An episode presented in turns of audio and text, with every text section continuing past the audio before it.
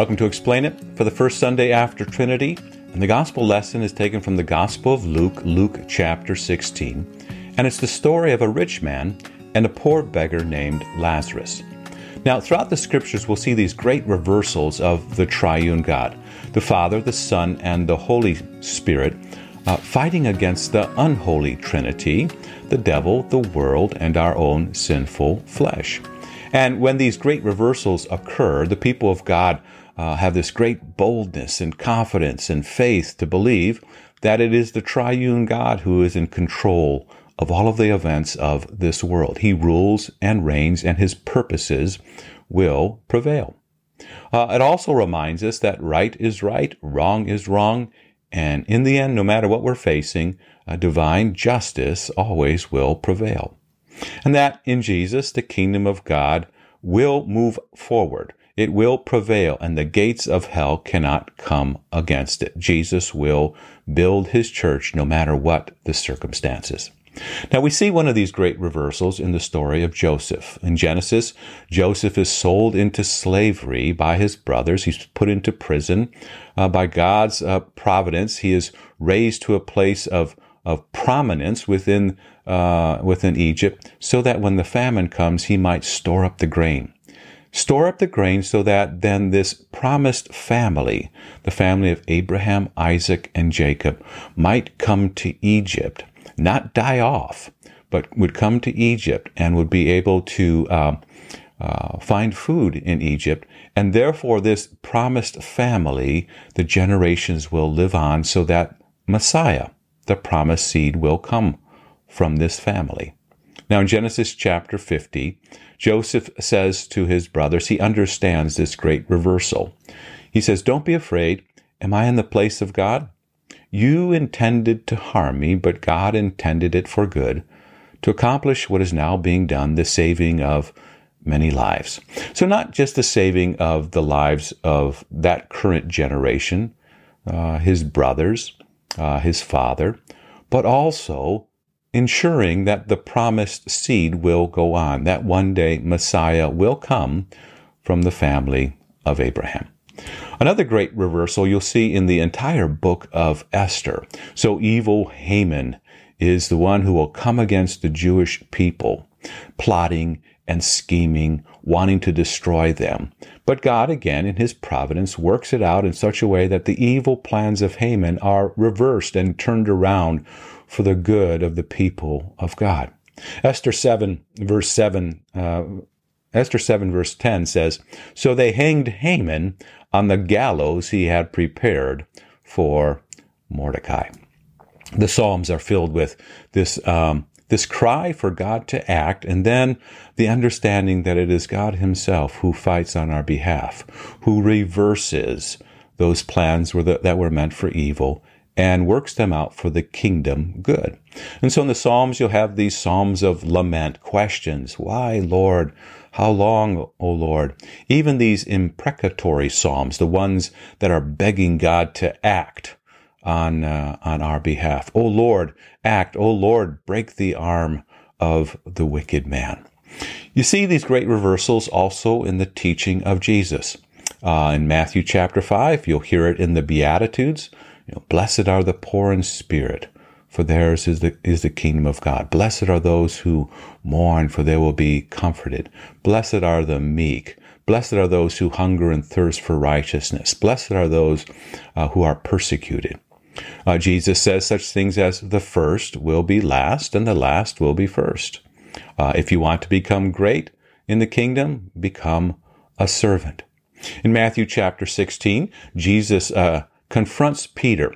Uh, Jesus turns to Peter and says to him, Get behind me, Satan. You are a stumbling block to me. You don't have in mind the things of God, but the things of men. Peter has uh, confronted Jesus and said, No, Lord, you shall never go to Jerusalem. But Jesus speaks to Peter, seeing who is behind it. Again, the devil, the world, and our own sinful flesh. And then Jesus says to his disciples, If anyone would come after me, he must deny himself, take up his cross, and follow me. For whoever wants to save his life will lose it, but whoever loses his life for me will find it. And then Jesus says, What good will it be for a man if he gains the whole world and yet forfeits his soul? Or what can a man give in exchange for his soul? Now that this leads right into the, the gospel lesson, Luke chapter 16, the account of a rich man and a poor beggar named Lazarus. Again, what will it gain if a man uh, has the whole world and yet in the end forfeits his soul? So the account is about two men, and they have two different earthly lives, uh, and they both die, but they they then also uh, have two different eternal places. So Luke chapter 16 uh, begins and says there was a a rich man uh, named Lazarus, and he, uh, a rich man, um, and he lived in luxury every day. And there was this beggar named Lazarus.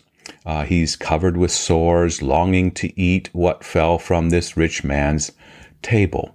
And it then says that the time came when the beggar died, and the angels carried uh, him to Abraham's side. Now the rich man also died, the text says, and was buried, and in hell or Hades, where he was in torment, he looked up and saw Abraham far away, with Lazarus by his side. And so he called to him, Father Abraham, have pity on me and send Lazarus to dip the tip of his finger in water and cool my tongue because I'm in agony in this fire. The text continues, verse 25, Luke 16. But Abraham replied, Son, remember that in your lifetime you received your good things, while Lazarus received bad things, but now he is comforted here, and you are in agony. And besides all this, between us and you, a great chasm has been fixed, so that those who want to go from here to you cannot, nor can anyone cross over from there to us. So, two men, two very uh, different earthly lives, one living in, in luxury, the other a beggar covered with, with sores. But there's two places. They both die, two places. One is brought to Abraham's side, Abraham's bosom, um, uh, the place where uh, the family, the people of God are, the family of Abraham, Isaac, and Jacob, those who die in faith. The other is brought to a place called hell, a place of torment and fire. And the text says there is a great chasm that separates them. Now, death does separate. It separates in a number of different ways. Um, we experience it in grief when uh, a loved one is uh, separated from us. No more, you know, phone calls, conversations, celebrations. And so there is that grief uh, that death does separate us from one another. There is a physical and uh, spirit separation. The body goes into the ground. And for those who die in Christ, the spirit goes to be with, with Jesus. And so there is that separation. One day the two uh, will um, be brought together. There'll be the resurrection of the body. But now, uh, the scriptures uh, comfort us with the fact that those who die in Christ, that they are with Christ, awaiting the resurrection of the body. But there's there's there's this further separation, uh, the separation between the spiritually dead and the spiritually resurrected. The Scripture will speak of this as uh, the second death. Now, in Ecclesiastes chapter 8, maybe read this, uh, if you have a moment this, this week, read Ecclesiastes in the context of the story of the rich man and Lazarus. And the teacher in Ecclesiastes, Solomon, says these words, uh, beginning at verse 12. Although a wicked man commits a hundred crimes and still lives a long time, I know that it will go better with God fearing men who are reverent before God.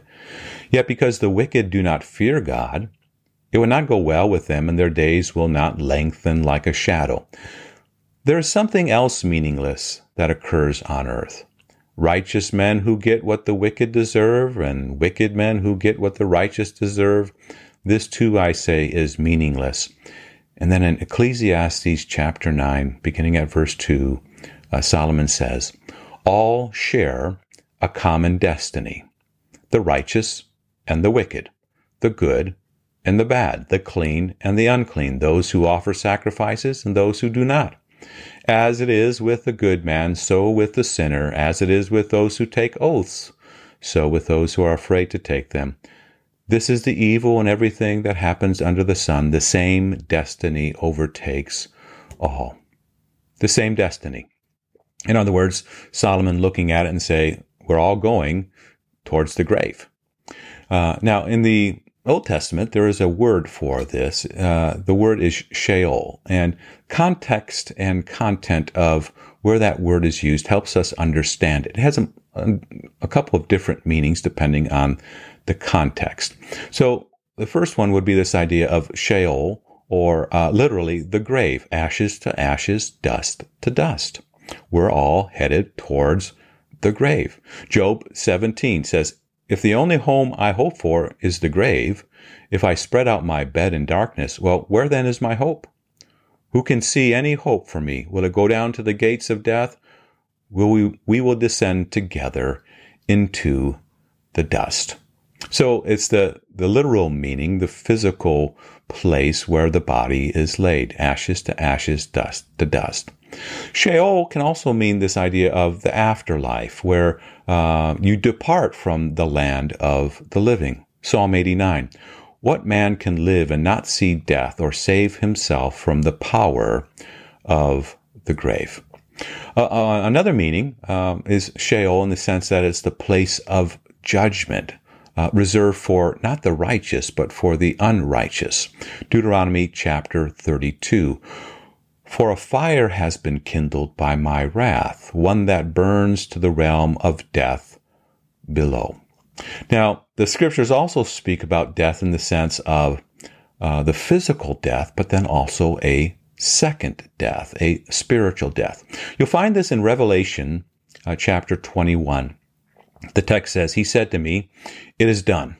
I am the Alpha and the Omega, the beginning and the end. To him who is thirsty, I will give give drink without cost from the spring of the water of life. And he who overcomes will inherit all of this, and I will be his God, and he will be my son. Now, the second death, Revelation 21, verse 8. But the cowardly, the unbelieving, the vile, the murderers, the sexually immoral, those who practice magic arts, the idolaters, and all liars. Their place will be in the fiery lake of burning sulfur. This is the, the second death. So there is death, physical death, but then there is also a second death for those who do not have faith in Messiah. The uh, a good way to think about this is the little saying that if we are born once, we die twice. But if we are born twice, we die only once. So, born once in the sense of we're all physically born, we we all have a, a, a birthday uh, when uh, we are brought into this world. But um, if we die twice, again, the teacher uh, in Ecclesiastes says our destiny is that all of us are going to the grave. So, we're all going to experience that, that physical death. Um, but if we die twice, not only physically, but also spiritually, not, uh, not believing in Christ Jesus. If we're not born again, then we have that second death. So, born once only physically, well, then sadly, we will die two times physically, but also the second death. But if we're born twice, not just born physically, but born again, born of water and of the Spirit, then uh, we only die once. We're only put into the grave, ashes to ashes, dust to dust. But we don't experience that second death. We are brought to um, the presence of Christ, awaiting the resurrection. Psalm 49 says it this way, verses 14 through 15. Like sheep, they are destined for the grave, and death will feed on them. The upright will rule over them in the morning. Their forms will decay in the grave, far from their princely mansions. But God will redeem my life from the grave. He will surely take me to himself. And so uh, all those verses are, are, are really um, speaking of this gospel text, the reality that there are two men.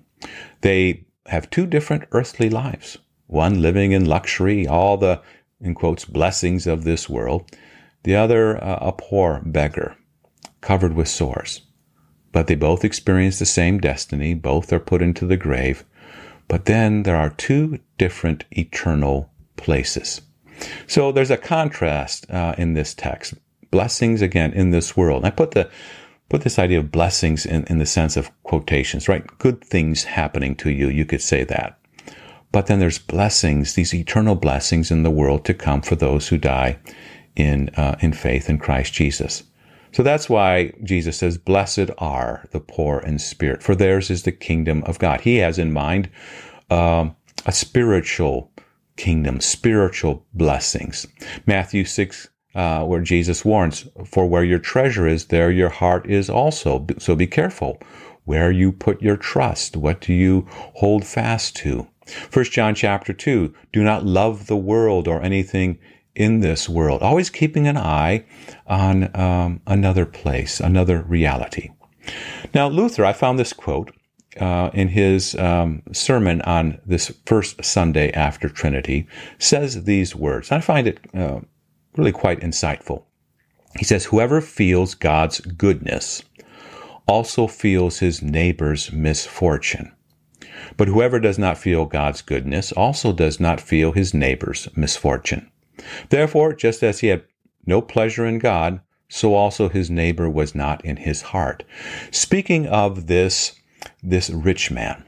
So it's not about, well, um, those who have blessings in this life, well, they, they go to a, a place separated, a fiery place, because they had all their blessings here. And those who didn't, well, they'll have a better blessings in an eternal place. It's not about that. Um, it is about this, that there is an inward sin of this rich man and an outward sin. The rich man's inward sin is that there's no fear, love, or trust in, in God during his life. He has put his trust into his life, his way of living, the luxury that he has. Now, because he has that as his God, also it reveals uh, uh, itself in his actions. The rich man's outward sin is that there's no love or good works toward the neighbor. Now, it's interesting to note that this rich man knows the name of the beggar, Lazarus. And you can envision him walking by this man day after day after day, living in luxury. No love in his heart for this man because there's no love or fear or trust of God in his heart.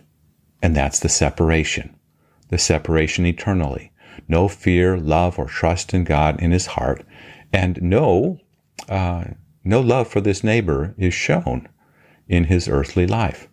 And so, again, uh, in eternal life, he's crying out to Abraham, send Lazarus, send Lazarus. He knows his name. He's walked by this man. But now there is a different destiny for, for both of them. Luke chapter 16. Then I beg you, the rich man says, Send Lazarus to my father's house, for I have five brothers. Let him warn them, so that they will not also come to this place of torment. But Abraham replies, They have Moses and the prophets. Let them listen to them. Verse 30 No, Father Abraham, the rich man says, but if someone from the dead goes to them, they will repent. To which he says, Abraham says to him, If they do not listen to Moses, and the prophets, they will not be convinced even if someone rises from the dead. So faith in Messiah uh, ultimately comes through the proclamation of the gospel. It does not come from signs and wonders, from someone rising from the dead, but rather it comes from the proclamation of the law and the prophets which speak of Jesus Christ. The fulfillment of all of those for the forgiveness of, of sins. And so um, Abraham says they have all that they need. Your brothers have the law and the prophets proclaimed to them. In that law and the prophets is proclaimed promise of Messiah. In that law and the prophets is the gospel that they fear, love, and trust in God above all things, and that they then living out of that gospel, uh, have a life of love. So, Pentecost gifts give us power to proclaim that gospel. Again, the message of the entire Old Testament Jesus Christ crucified, dead, and risen for the forgiveness of sins. Power to proclaim that. Power to believe it, that it's ours, that Christ Himself has died on our behalf. And then power to live and to love out of the gospel. So, born once, sadly, die twice. But born twice, not only physically, but also born again, born spiritually, then there's only one death. Psalm 49 Like sheep, they are destined for the grave, and death will feed on them.